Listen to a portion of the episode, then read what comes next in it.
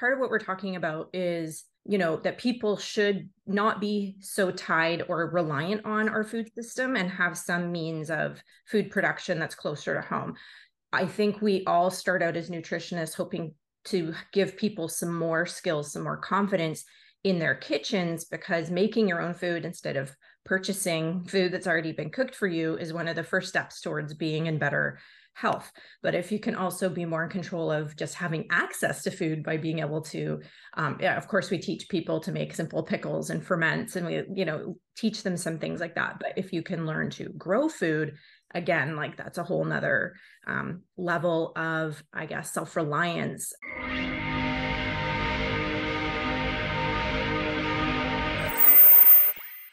So obviously, thanks for being here with me. Um, I appreciate you reaching out and coming on to chat. I really liked the idea of your first topic, to be honest. But when mm-hmm. you, I feel like I purposely asked the question the way that I did uh, to see what response you would come back. And I was wondering if you would be really candid with me about what you were thinking.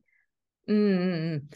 So I still love our first topic. And I guess I I still live with some hesitancy around the idea of speaking about people being um I guess living living through any kind of uh, prejudice or that kind of thing because I'm a very like white presenting woman with a lot of privilege. And I feel like maybe there's someone else that could be better put on that particular soapbox to make those types of comments.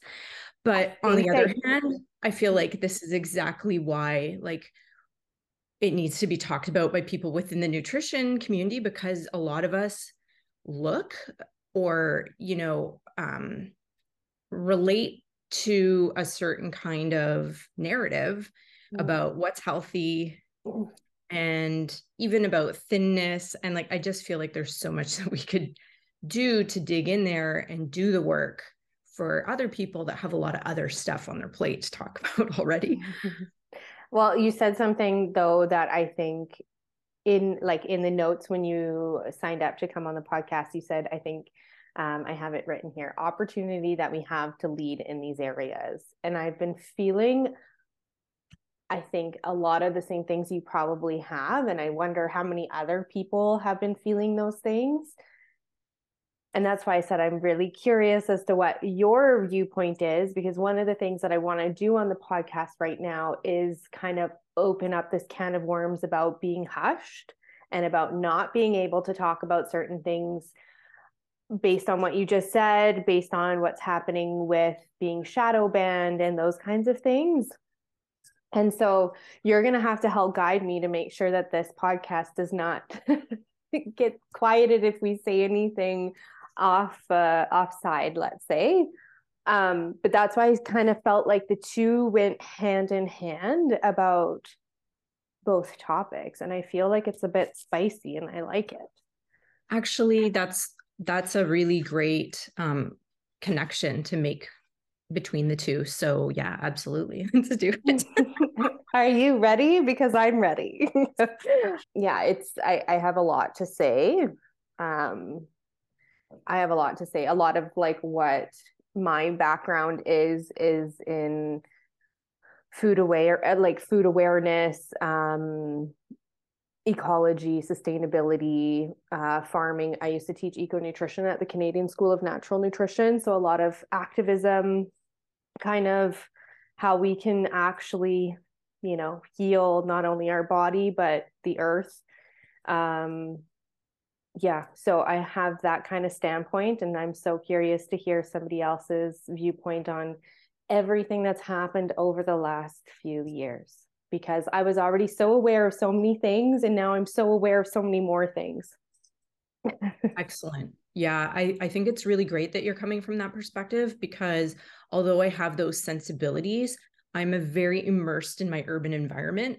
I'm very much an urban person so i've you know gotten away from that at times in my life but i think it definitely colors like the way you see everything when i'm like you're living in a high rise tower up like i'm literally all i see right now is sky like and it's foggy so i don't I don't I'm it's I'm not connected to the world around me as much as you are if you're like down on the ground close to the earth and like dealing with earth um, a lot so i think there's that you know just a difference in perspective just straight from that i'm a city girl so um i've but, lived in the city and i i still yeah. kind of i kind of live an urban life but attached more to the natural side too mm-hmm. so I, mm-hmm. I actually am coming up with an idea for something else that i'm working on but it's you know how to like deal with what's going on in the urban environment right now like what can you do and what our power is as nutrition coaches to kind of incentivize people to start making the changes that we can within these bigger cities as inflation goes up as food costs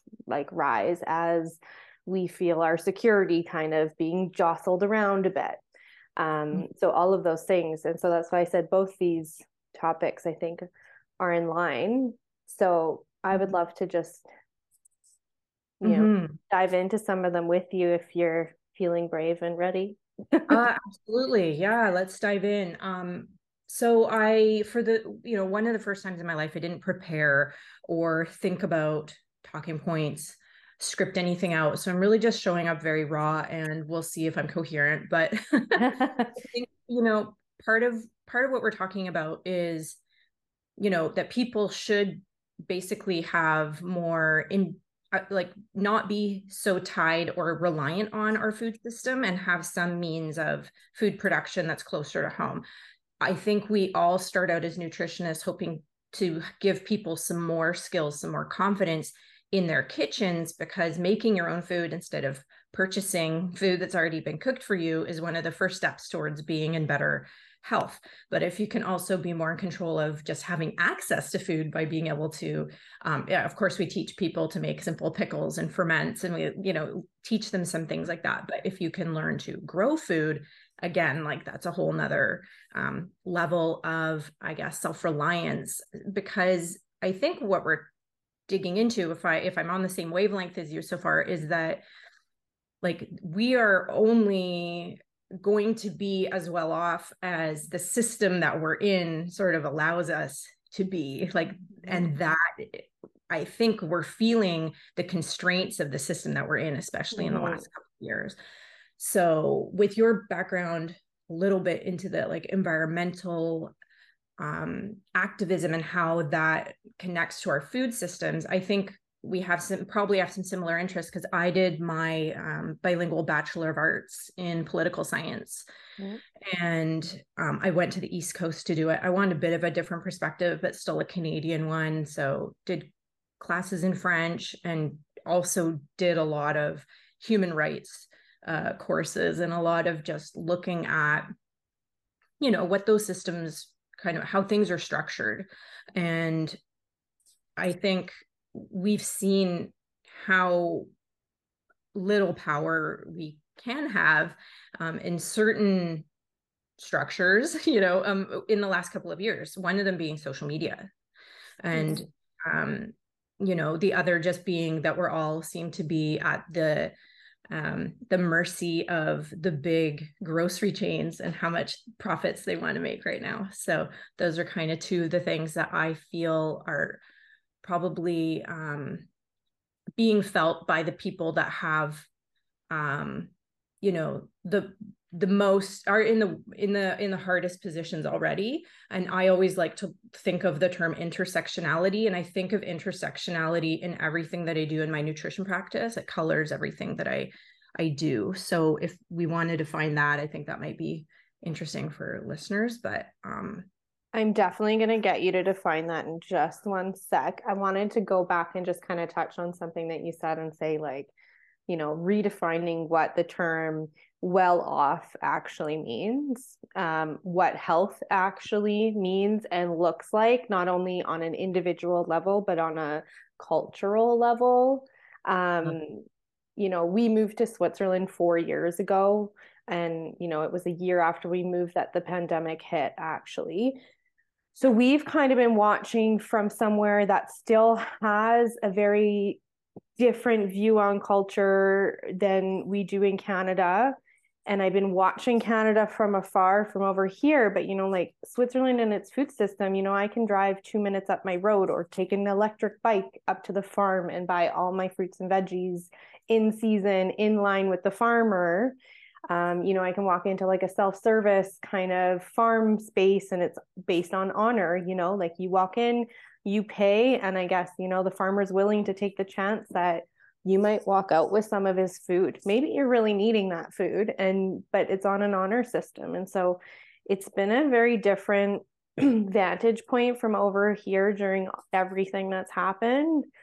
But it's really starting to lead me down that road of wanting to talk about how we can make these positive changes. Like, I don't know if you have kids. Do you have kids? I I have one. I have a teenager, a teenage son. Yeah and just think well i have two teenagers and an eight year old so i'm mm-hmm. starting to think about you know what we were talking about in terms of like environmental and climate issues when we were kids i grew up on vancouver island and so i was really close to the ocean. That's actually what got me into biology and science in the first place was discovering the land around me. And so now i think about my kids and how little they understand what's happening outside of the like box that we have you know and how disconnected they are. Um mm. and so now it's you know you know kind of redefining those terms that i that we touched on just to create a better future for them yeah i absolutely love um the redefining of what it you know health is in terms of you know there's there's a lot more talk now, I think, than when we were their age, our children's age, about mm-hmm. mental health, which is so important yes. because we you can't you can't take those two and truly separate them. They're so um so so deeply interwoven with each other, our physical health and our mental health. You can't really have one without the other. So I think that that's great that that conversation is opening up, but also it's a really a colonial mindset to think that we can separate ourselves from the the health of the environment in which we live like that we can't really separate those two. One can't be completely um you know being exploited without it affecting uh, you know us. So i think that um yeah it's really interesting. I i did visit switzerland once. It's definitely a different kind of um, culture to be raising kids in, but also, yeah, just the the environment around the pandemic and and them having more insular lives for most kids. They you know had these um, sort of limited uh, amounts of interaction with the outside world uh, to some extent or another. I don't know what it was like there, but for you know here it definitely was, and um, even just um, the way that kids learn to interact, where um, I think we we my generation I grew up where we were just expected to be outside a lot of the time and making our way with other children even if I went to a park it was kind of expected that I would introduce myself to these other strange children I'd never met and get to know them and then we would go play. Whereas I think now that's that's a weird idea that you would just you know and and i think that the reason that that's important to some extent is like we, we can't do these things alone. If we want to make a better world for our children we need to community build. So you need to have the skills of community building which starts with just being able to like get to know people when you meet them and find your common ground and find ways to enjoy working together. And i think some of those basic skills like you know it's kind of missing a little bit from the you know the generation that's growing up now because we kept them from socializing with each other to yeah. some extent. Yeah a hundred percent. Well through so- social media and the i'm going to call it an outright like addiction. I'm just going to put that there. Um, but maybe that that's you know like part of the intersectionality like definition that you should dig into because i think you're bang on is like we gotta we gotta get past the kind of i'm going to say ideologies but we got to kind of get past all of this like pain points that we all have and start learning to work together. Because to make any real freaking change in time for it to be you know worth it it's got to start now and we've got to start healing um, on very many levels in my opinion. Hmm so I I'm very much one for acknowledging the barriers that people have, but not necessarily um, you know, getting bogged down by them. But I do think that we have to understand that not everyone's working with the same amount of privilege that we are. And I think that that's a really uncomfortable process. It's not fast. And so I, you know, I started doing a lot of work with Moms Against Racism and having to confront my own internalized racism was, you know, it was a really hard process. But I think that that is, um, you know, and my own fragility. Like I woke up to the fact that even though I've been a victim of um, like racism in my family, and even though, um, you know, I've had a lot of struggles and difficulties in my life, that doesn't mean that I haven't also had so much privilege. And I think that like white women make up a large portion of the nutritionist community. And it would be really great if more of us did that work mm. and saw the privilege that we're coming in with. And part of the reason that that's important to our nutrition practice is like not everybody is going to be able to afford all the foods that we're working into all of our recipes and we're working them into our recipes because they make us feel like we're kind of fancy and then it's more likely that we're going to want to instagram about it and like i recently did it. I went on social media post a picture of me in a really nice kitchen I just posted this like yesterday. It's not my kitchen. My kitchen's small. Like I live in a really small place. It's Vancouver. It's so expensive. I went to my friend's kitchen that she just renovated. So we we promote these like images of how we're all doing so well on social media and it's that's there's some danger in that because we all see everybody's like highlights, right? But what intersectionality really is to break that down, I think is important. So the term was coined by Kimberly Crenshaw, and she was trying to find a term that would capture this idea that when a factory wasn't hiring Black women, it was deemed by the judge that this wasn't truly discrimination because the factory hired Black men and the factory hired women. Therefore, the women that weren't getting hired there didn't really have a an argument. And what she put forward for the first time when she came up with this term was hey women that are white are being hired for the front of this factory and men that are black are being hired to work on the machines but no women that are black are being hired.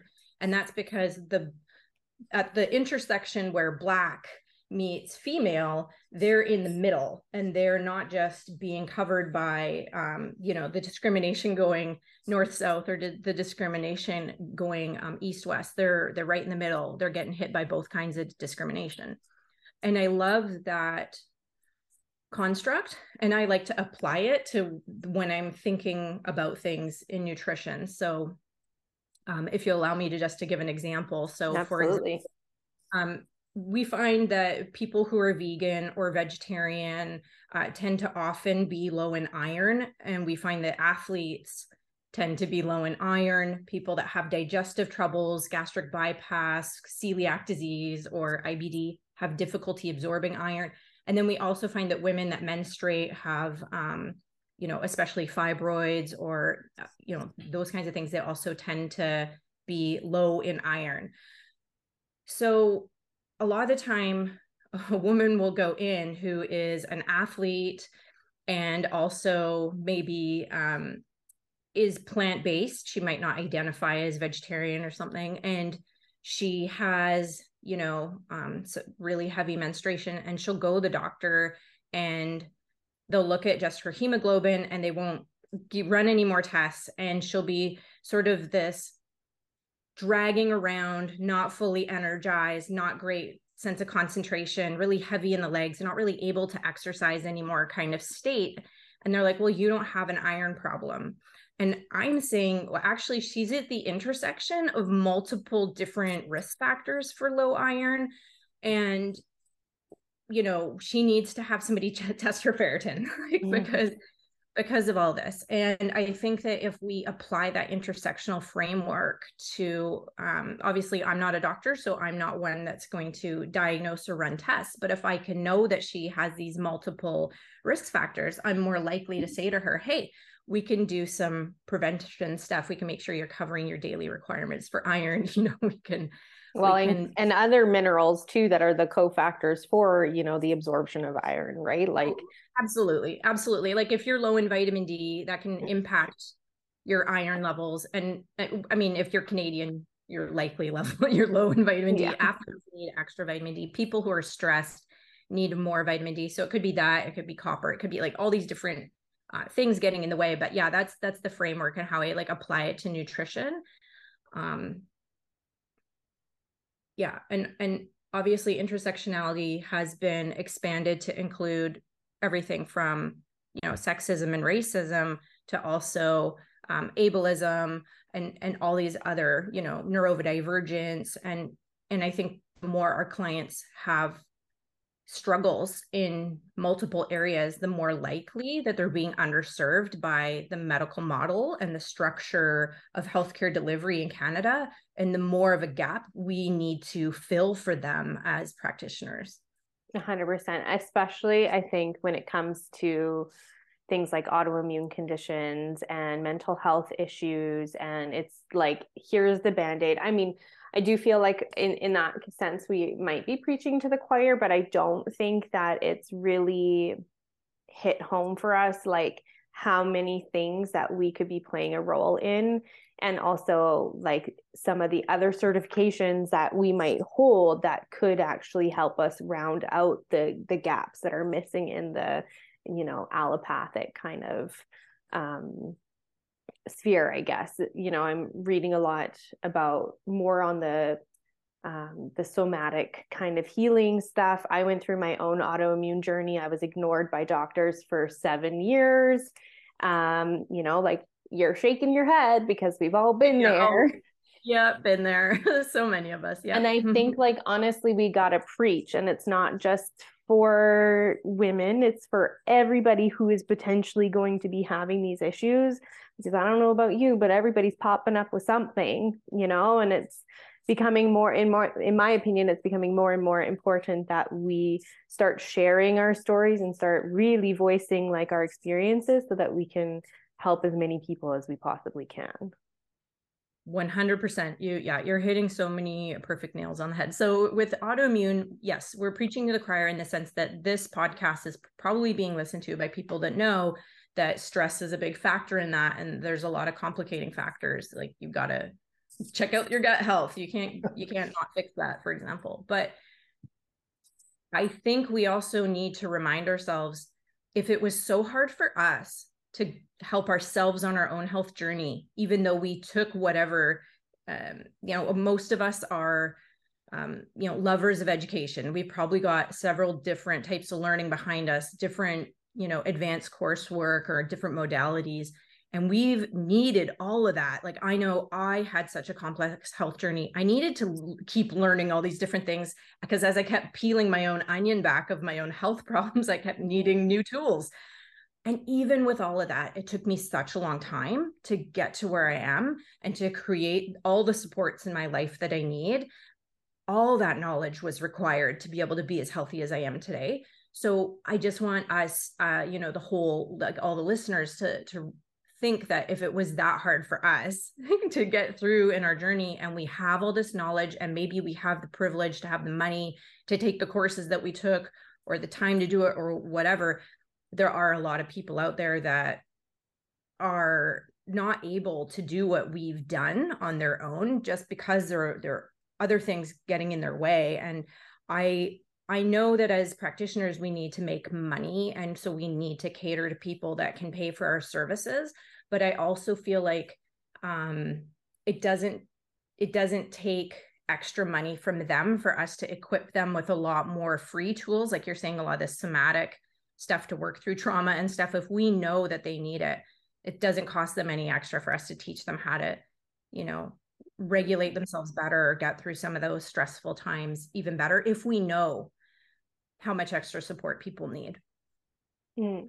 I like what you're saying because I feel like it is within our responsibility as educators to give the knowledge that we have. You know, like I, I do think that by keeping it behind closed doors, we're doing a disfavor to ourselves. And that's actually, I'm going to kind of touch on a little bit of a business aspect here, but it's like a lot of people have fear that if they give things away for free that they're not going to get the full benefit of you know like a sale for example. But the the truth is is that the more you give away the more you get back. And i think that touches on so many different things. That means the connection with the people that are truly authentically listening to what you have to say because it's genuinely helping them. Whereas like if you keep it all behind closed doors and you're maybe you know worried about what people are going to think about you or say that you are uh, talking nonsense maybe or whatever it is that you have in terms of a mindset block uh, it can really hold back not only your business but also the collective moving forward because i think our stories are so powerful that if we shared them more or more authentically even it would be that much more powerful mm-hmm. And I think you're right that there's some fear about sharing authentically some of the things that have truly helped us because we have maybe some degree of, um, you know, feeling like we need to prove ourselves. So we need to show up with some level of authority. And we don't want to undermine that authority by talking about things that people uh, maybe question or I think it, nutritionists are always uh, thinking that we need to somehow show up as um, naturopaths or we need to show up as licensed practitioners or um, we need to always prove things and make them science based or evidence based. And while I think evidence is wonderful, and I do think that evidence based practices can be fantastic, again i want to bring it back to this like where that's a colonial mindset that the only valuable information is the stuff that we got a certificate for is the stuff that's scientifically provable especially in nutrition. There aren't a lot of double blind placebo controlled um, you know studies out there and you know 500 a thousand years of medicinal use in in herbal medicine should carry some weight um, as should you know I, I i don't think that we can uphold people's personal experience over um, evidence on a bigger scale but i also feel like we have to share authentically our own experiences. And for me some of the most transformative things that i've done um, might sound really radical to people and and maybe be outside of their comfort zone mm-hmm. What do you think some of those things are? I just want to see what you feel like some of the things that maybe people think are the most woo woo. I'm going to say it that way, um, just to get an idea of what you feel. Uh, maybe the the other people who are outside of our sphere might still think are a little bit offside or different or out of the box, maybe. Well, after all the things that I've done and been through, I've come back to believing in transformational music festivals as one of the most healing modalities that I have ever engaged with.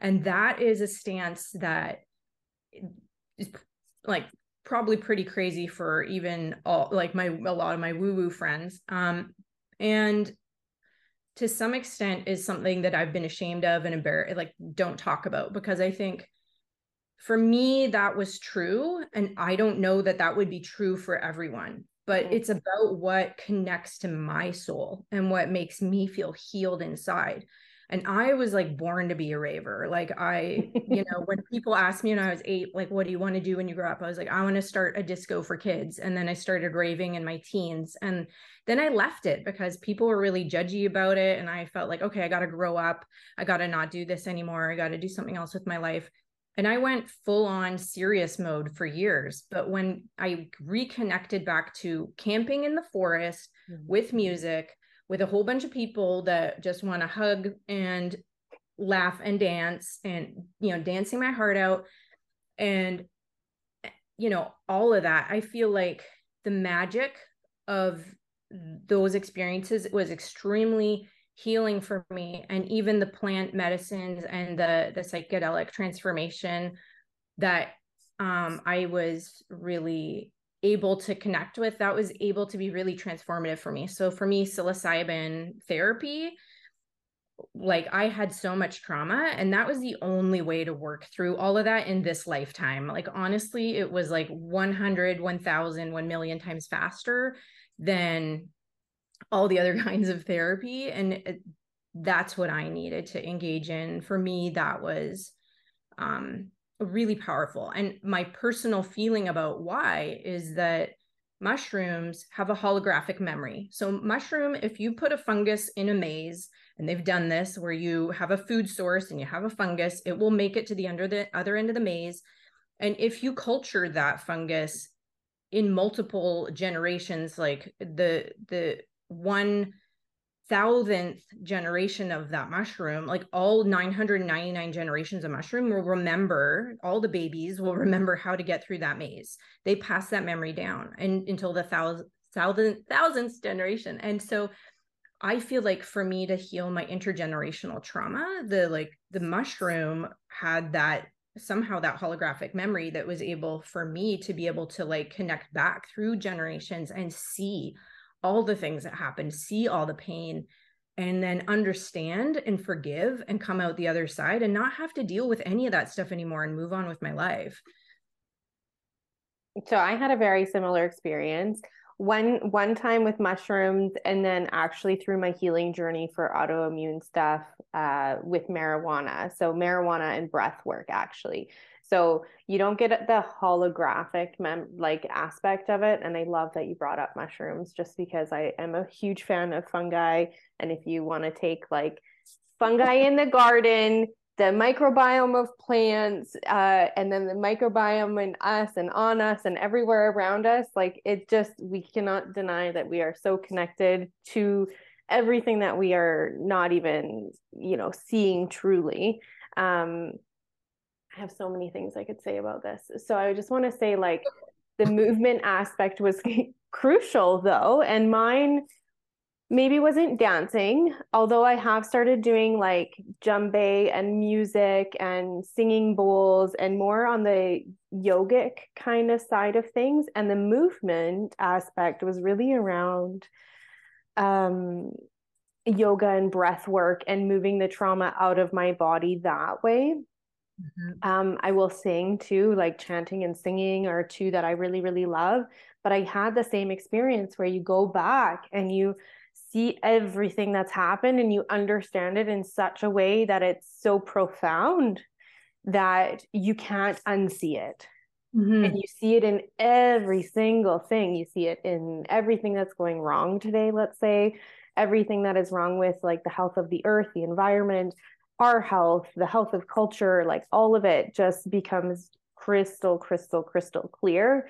And you i feel sometimes really trapped by the idea that if i start talking about this that my privilege will get in the way of what i'm saying because i want people to connect back to land connect back to ourselves connect connect back to the movement so that we can move out the emotions that are intergenerational. Like my parents have insane trauma which led to my trauma which took me until you know three years ago to finally work through you know and if you can mm-hmm. see like our parents have trauma because their parents have trauma they they were most likely part of the war and all of those things you can see it and unwrap it it becomes very clear what our work is supposed to be here it's to heal all of that and mm-hmm. so i mm-hmm. think you know when you said that as nutritionists we have a very unique opportunity here to lead how people view this aspect of what's happening. Um, it's very true.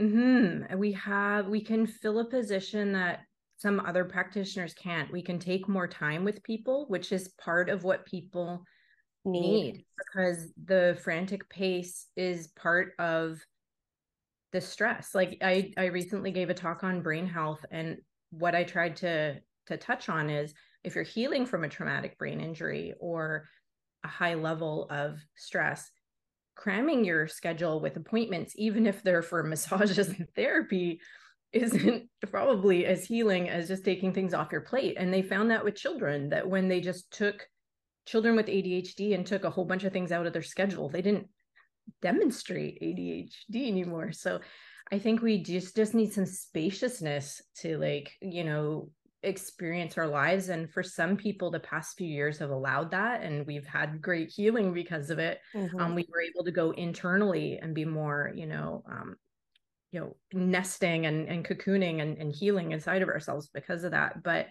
yeah it's definitely a fear to talk about this for i think reasons that you just touched on and also because i think we're still struggling as a as a group uh, of practitioners to again like assert our legitimacy.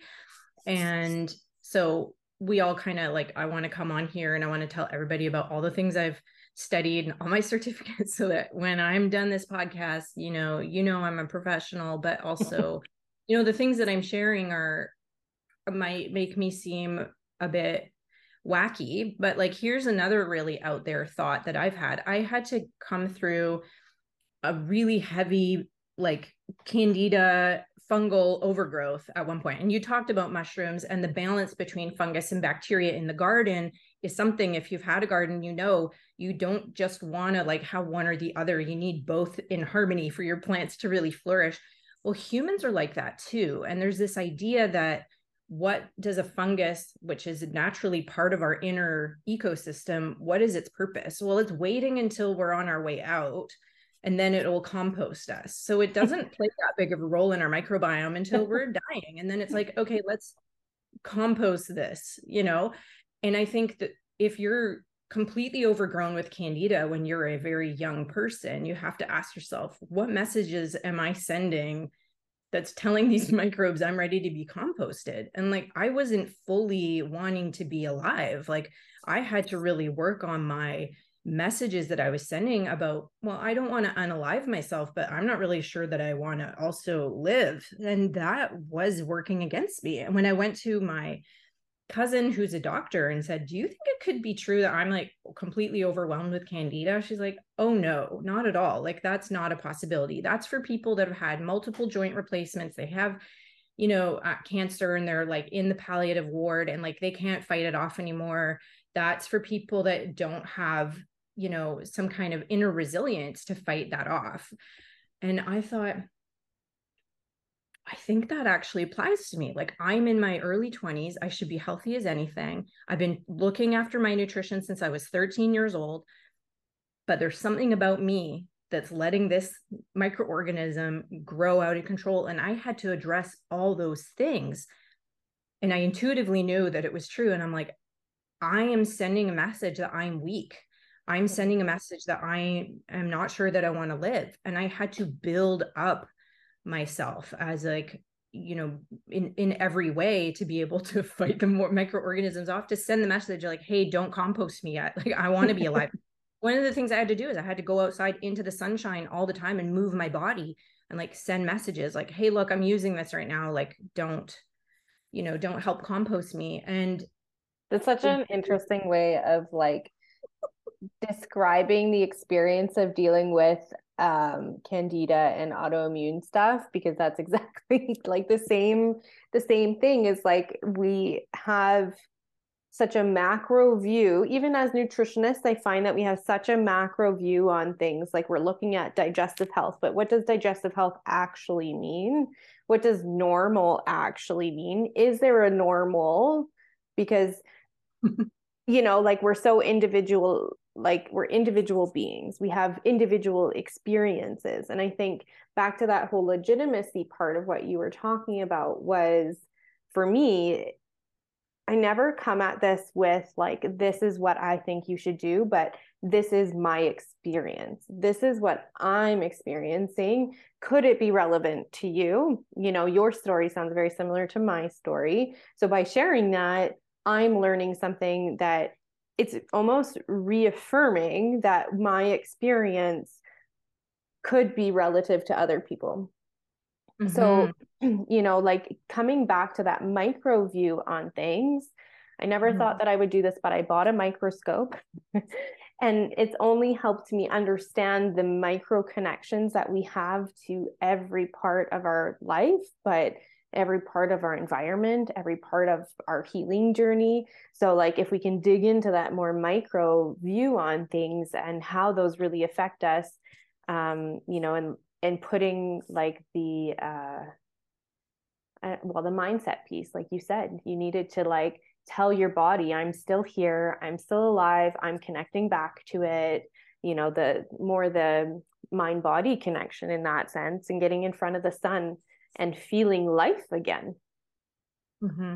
Mm-hmm. And I think that's why the festivals for me, like a celebration of being alive, was for me so healing and might not be such a it might not be part of a healing modality for someone else and they do say when it comes to sound healing for example um it's not so much what exact music what exact music you choose it's more that the music suits you and that you enjoy the music so for older folks with alzheimer's it's really important to um, help them with the alzheimer's. It's important that the music that they choose to listen to is meaningful for them like it's from when they were younger. That's really important for them. And so i think you know i just want to share that piece because that worked for me because it reminded me of when i felt happiest when i was most alive and helped me get back to that in myself.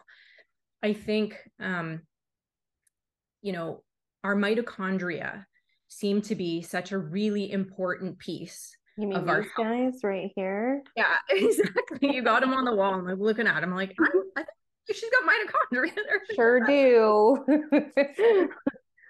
and there is that theory, which I think is quite sound and very probable that they evolved from bacteria and then became, you know, at home in our bodies. But we have to recognize that these organisms, of which there's you know not just mitochondria but bacteria and, and other microorganisms in our body. There's so many more cells of them than there are cells of us in this you know cell locomotion machine that we embody that that those really tiny creatures are going to be a lot more sensitive to things that we're trying to just ignore and push through and think aren't affecting us everything from you know the rise and fall of the sun in the day to that like energy frequencies around us to um you know the the amounts of toxins that people say shouldn't make a big difference mm-hmm. and i think that we we need to acknowledge that there's a lot that we're learning about um that changes our understanding of what is true about being human. And we have to also acknowledge the 15 year gap. It's usually anywhere between 11 and 12 to 15 years that it takes for cutting edge science to make it into practice. And this is another area where i think nutritionists can get in there. Because our practices are a lot more adaptable flexible less defined we make them what we want them to be. We're not working within this this structure this system that sort of you know is just like even the, the curriculum for nutrition and the the programs that we make it's constantly being like we're re- rewriting it all the time. It's not like medical schools or it's going to take a really long time to get stuff you know taught and then get stuff into practice. So we can use cutting edge information in our practices and we can we can work to to speak to you know what our mitochondria need like right now which you know you're usually your your um, practitioner um, you know that that you're going to see um, within the the sort of conventional medical model is maybe not doing that no a 100% i mean my husband works very closely with mitochondrial health. He's like a fitness he's a fitness professional working with athletes. And so we actually learned obviously a lot about how they would contribute to you know energy deficiency, let's say, in somebody with autoimmune conditions. And so we use a lot of the same protocols that he uses on athletes to me, you know, to build up my energy again because it was, you know, very much chronic fatigue for over two and a half years. Like, it's where I've been, guys, for the last two and a half years is bedridden, you know, because I would get so exhausted from everything but now we're using you know the same protocols at a obviously a much lower like intensity rate but it's working and going out in the sun again and so you know if we can think back to how long mitochondria have been around in a natural environment compared to us even evolutionarily speaking is like who are we feeding? You know who are we really you know who's working for who here?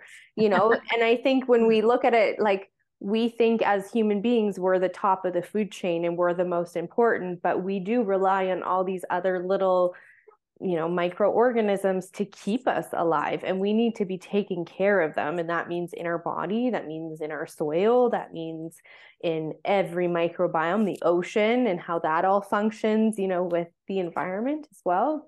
Um, i like to i don't know if this is a you know funny way of saying this but i like to call the mitochondria the microbiome of the muscles. Mm, i like that you know like my husband was talking about it one day i was like do you think that that could be like a thing? You know because we're like oh there's a microbiome in our ear. We got one in our nose. We got one in our belly button. We have one in our gut. Why are the muscles any different? Yeah that's that's genius. I mean they have found that a lot of the supplements that we recommend to people for joint health are working by modulating the microbiome of the knee joint and they're finding that um like when we talk about building brown fat through doing these things like eh, ice dunks and you know saunas and whatever we do to build brown fat that's more metabolically active than than fat we call white fat is what we're doing is we're making it more dense with mitochondria in that fat right? So is that the microbiome of of our adipose tissue right? Like i think that it's an it's a concept that we could um, create healthier microbiomes in our muscles in our in our adipose tissue even if if we consider them part of our uh, microbiome. Like i think that's a really neat a really neat idea so. It's interesting. It's an interesting idea and i think that it ties back with again that macro micro view. It's like where mm-hmm. are you spending your time? Is it even when it comes to like business and like you said like we could be talking about cutting edge things because the microbiome and gut health when I started practicing and when I started learning was still quote unquote controversial. Like it was still a thing like, you know, like can can healing the guts, whatever we want to determine as being healing the gut, affect all these mental disorders and all of those things. That wasn't it was just coming out, you know, like I remember people you know being like ah that's not a thing. And now it's very clearly a thing.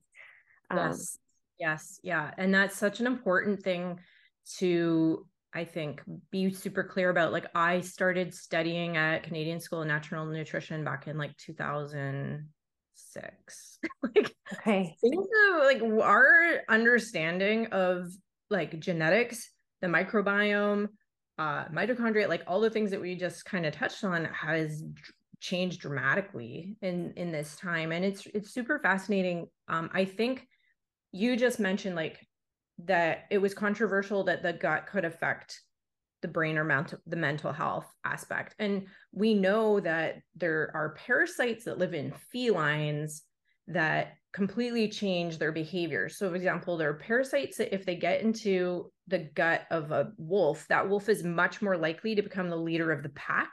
Mm. and if it gets into mice they're much more likely to make themselves uh, in positions where they're going to get eaten by cats. So this sounds mm. crazy, but the the the um, parasite can only reproduce reproduce in the body of cats.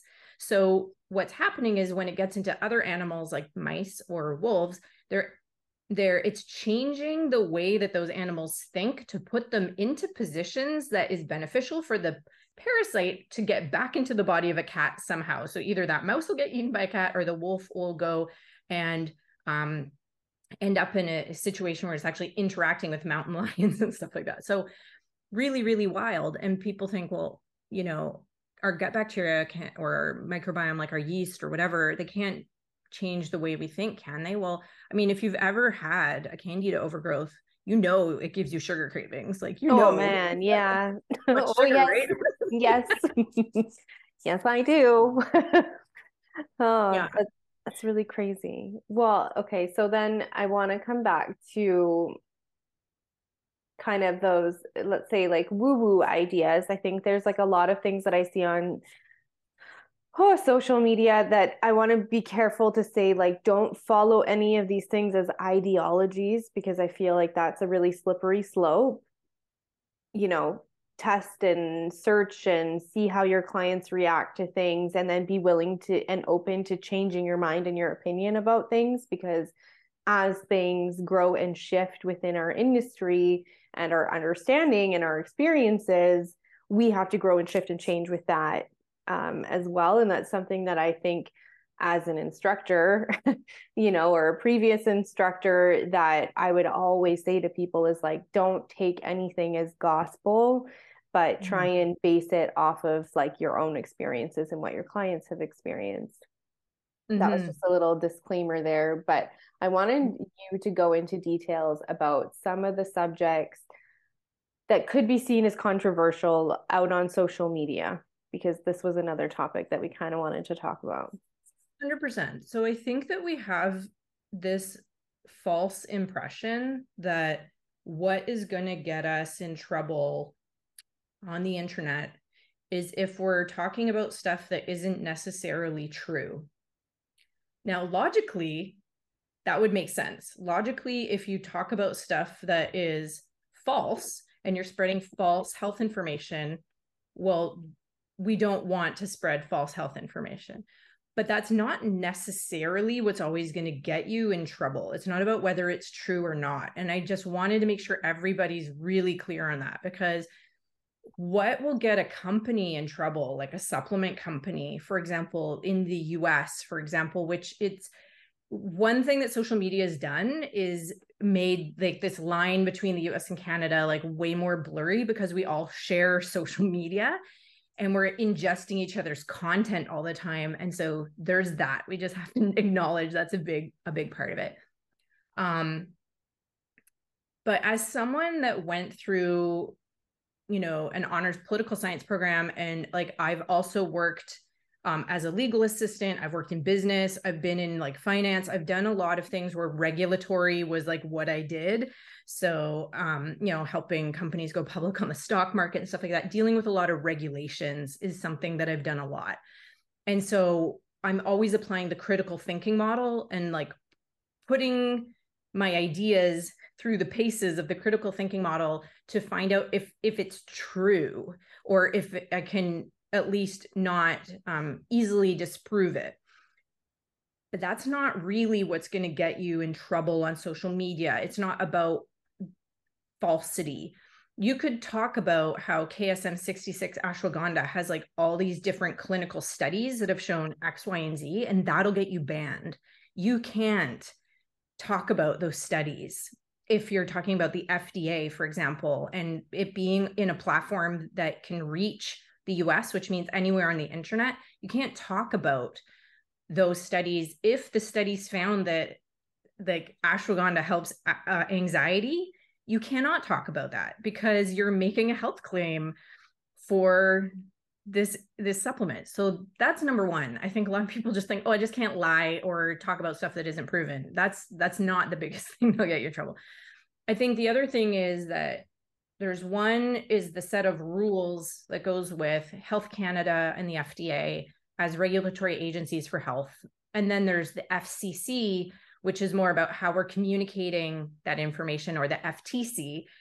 And what will mostly happen is if you're if you're getting in trouble with those organizations, you can be fined for thousands of dollars to the point where it's basically, you know, putting you out of business or like hurting your bottom line. And then there's a separate issue, which is on social media, what the algorithms of Facebook or other social media um, platforms, what they're going to look for and what's going to get you either outright banned or shadow banned.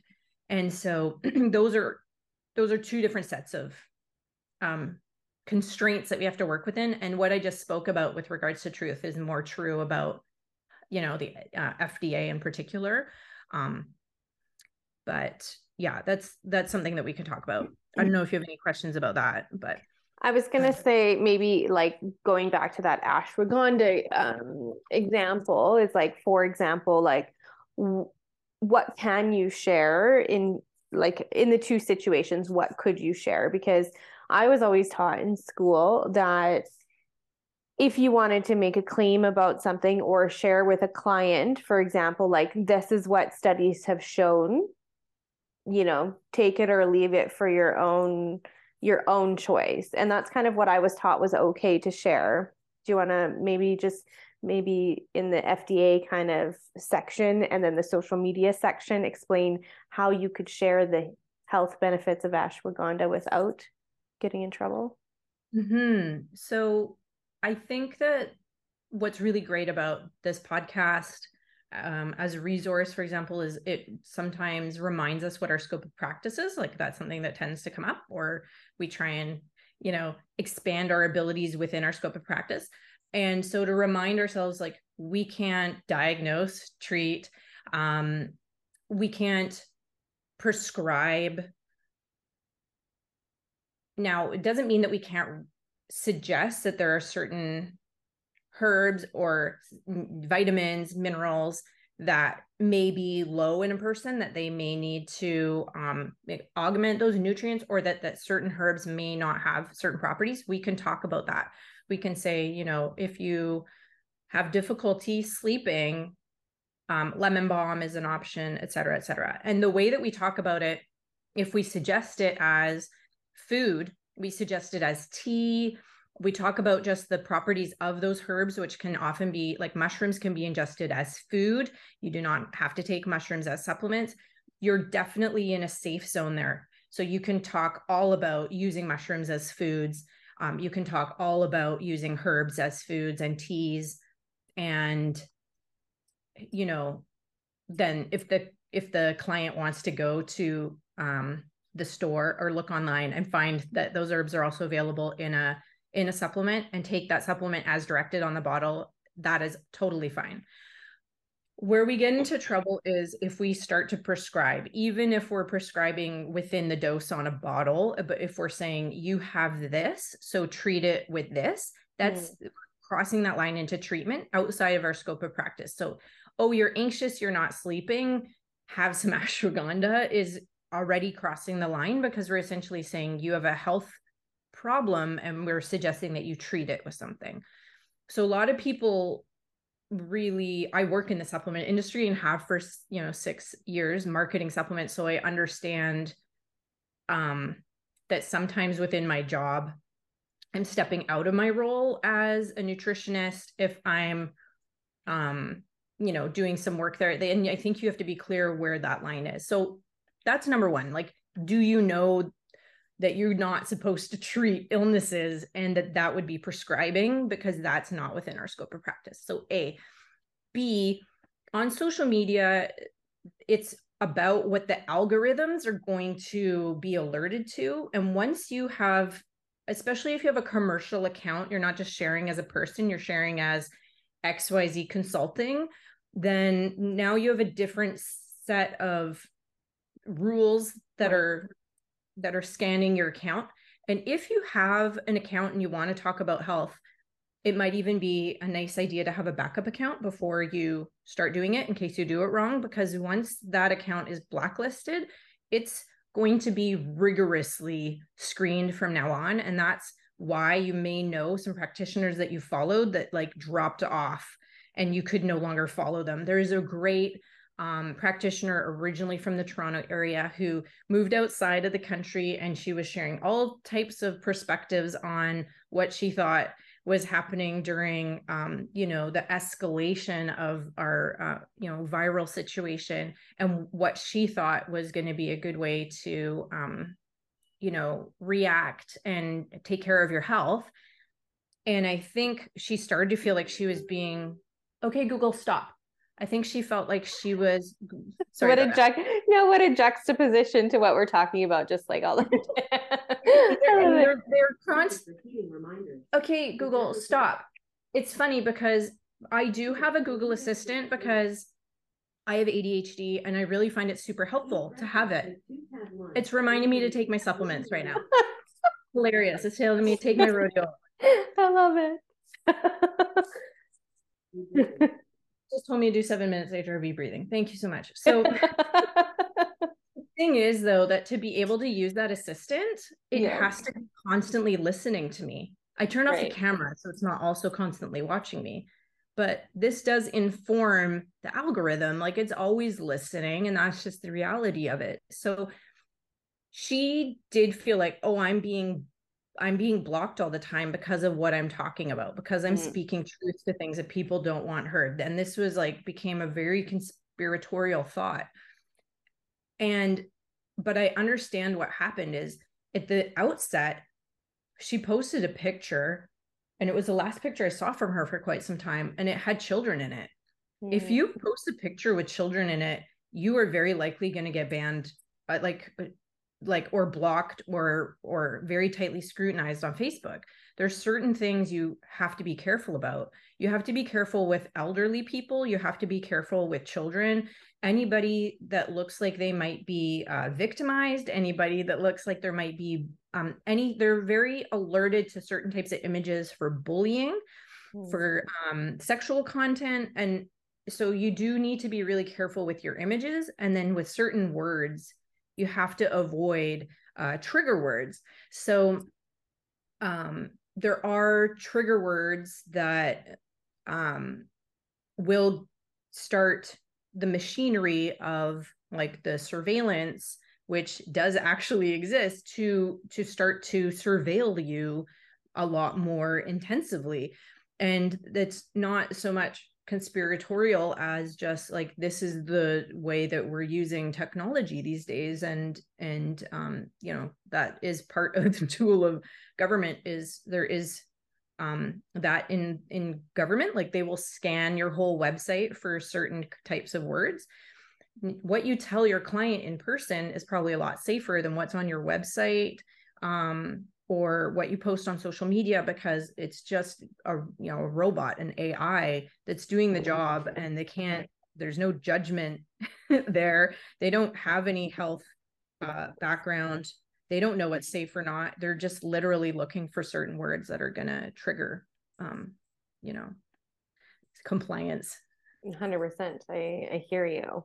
Um i've been very quiet on social media with everything that's happened in the last few years I've been very quiet a, a long time, like for a long time. And I think it's because, you know, you said, um, I think this rang really true for me. And I see it with a lot of coaches is that our legitimacy, you know, like, are we imposters? Are we like legitimately knowledgeable enough to help somebody else?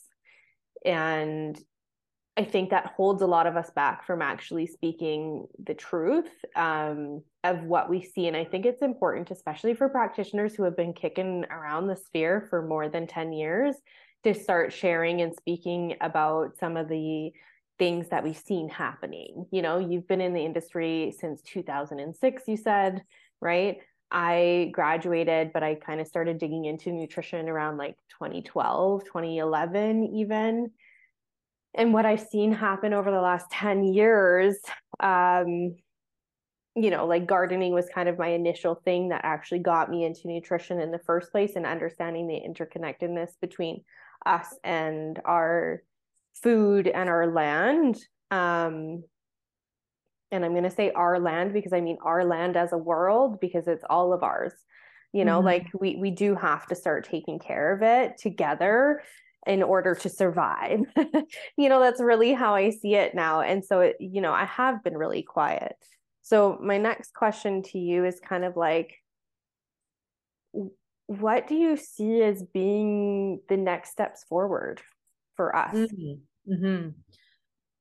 My personal feeling on it is that my so my experience have shown me where the biggest gaps are in our current healthcare model the delivery and I would like to, while staying compliant to scope of practice, I would like to, because I think that's important. I think it's, I think it's great, but I'd like to push the boundaries of standard of care for what we deliver as nutritionists to better fill that gap in the current model because I feel like there are so many needed areas that are on like on where people are being underserved and i feel like there are entirely new areas that are almost unserved. And i feel like the way that we fit into um the structures is up to us to completely define. It's it's it's partly defined.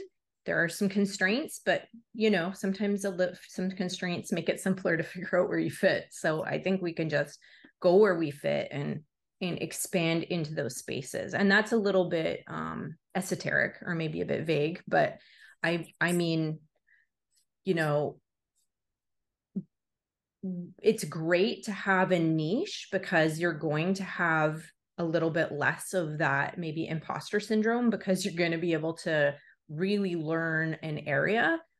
But i think our it's all these areas of our lives that really are affecting our health and and not to just because we're niching down into something doesn't mean that we deny that your relationship at home is a huge factor in how healthy you are. You have a great relationship, it sounds like, with someone who's also health minded, who's willing to apply what they're knowing into helping you to get like, I wouldn't be where I am if it weren't for my like my relationship, my health of like my home life that I've built and my my partner like that ha- having a supportive life partner has completely been Im- important. So I guess the reason I bring that up is just like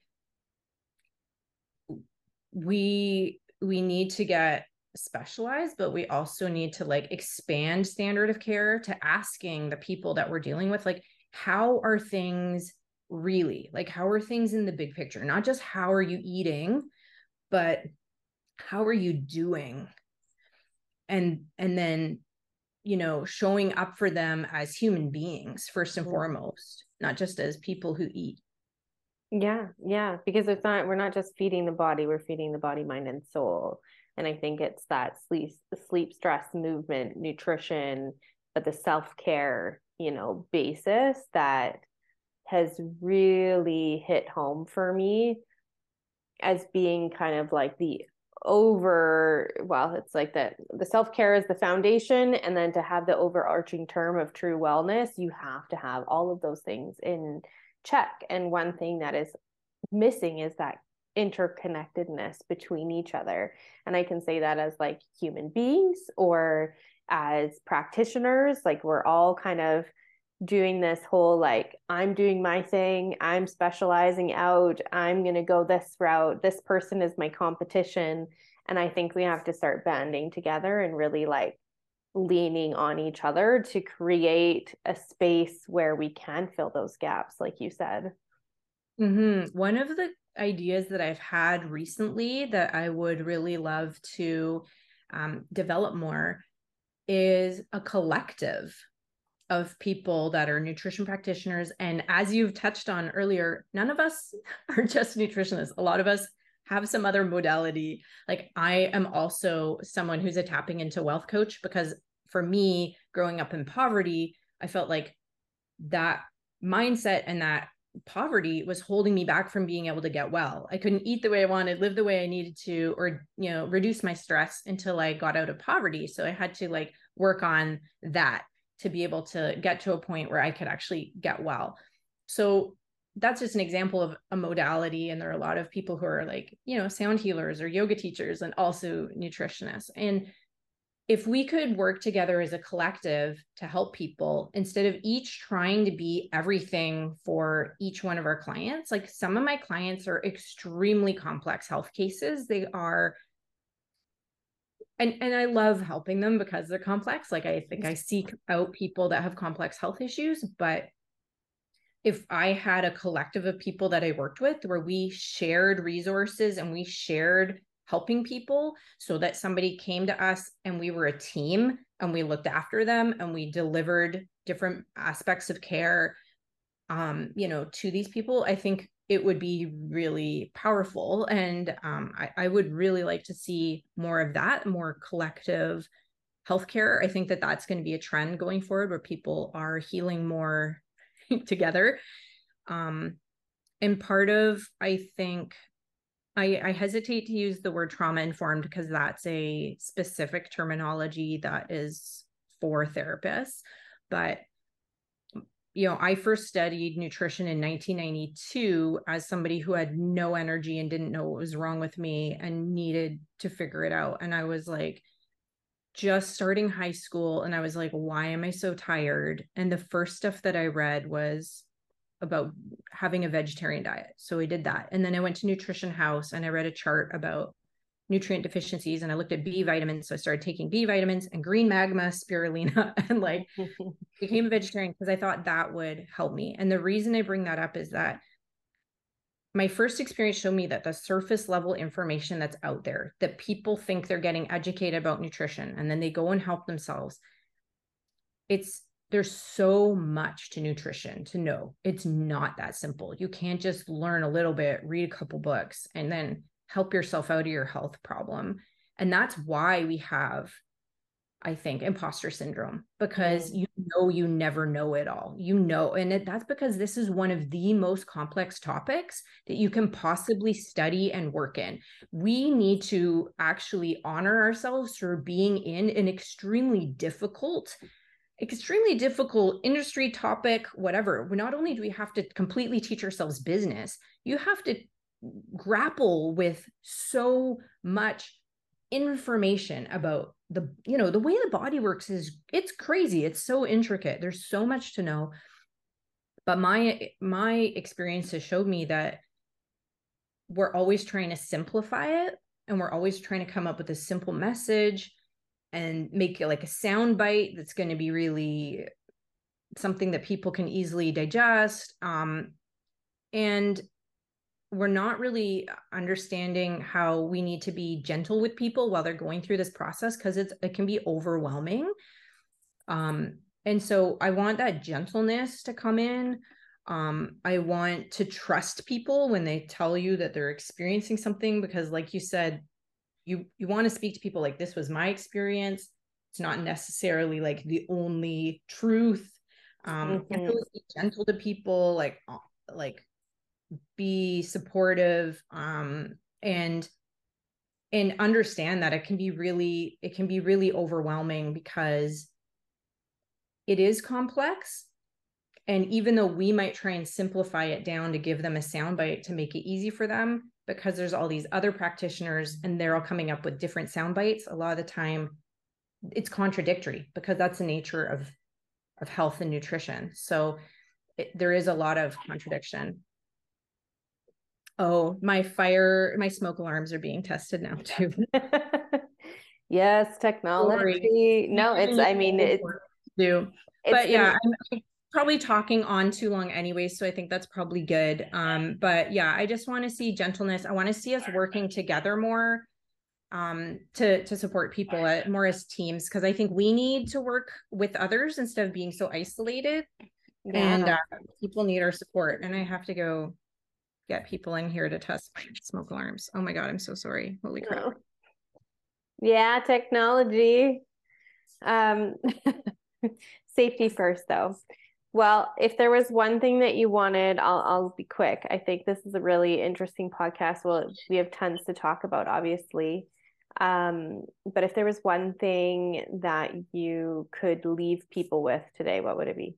Honor everything that you're feeling and um, don't discount it. You never know what we're going to find out about the body and about how it's working that might that might show that what you're intuiting has some validity. So just honor yourself and get support. Um, you know none of us can heal.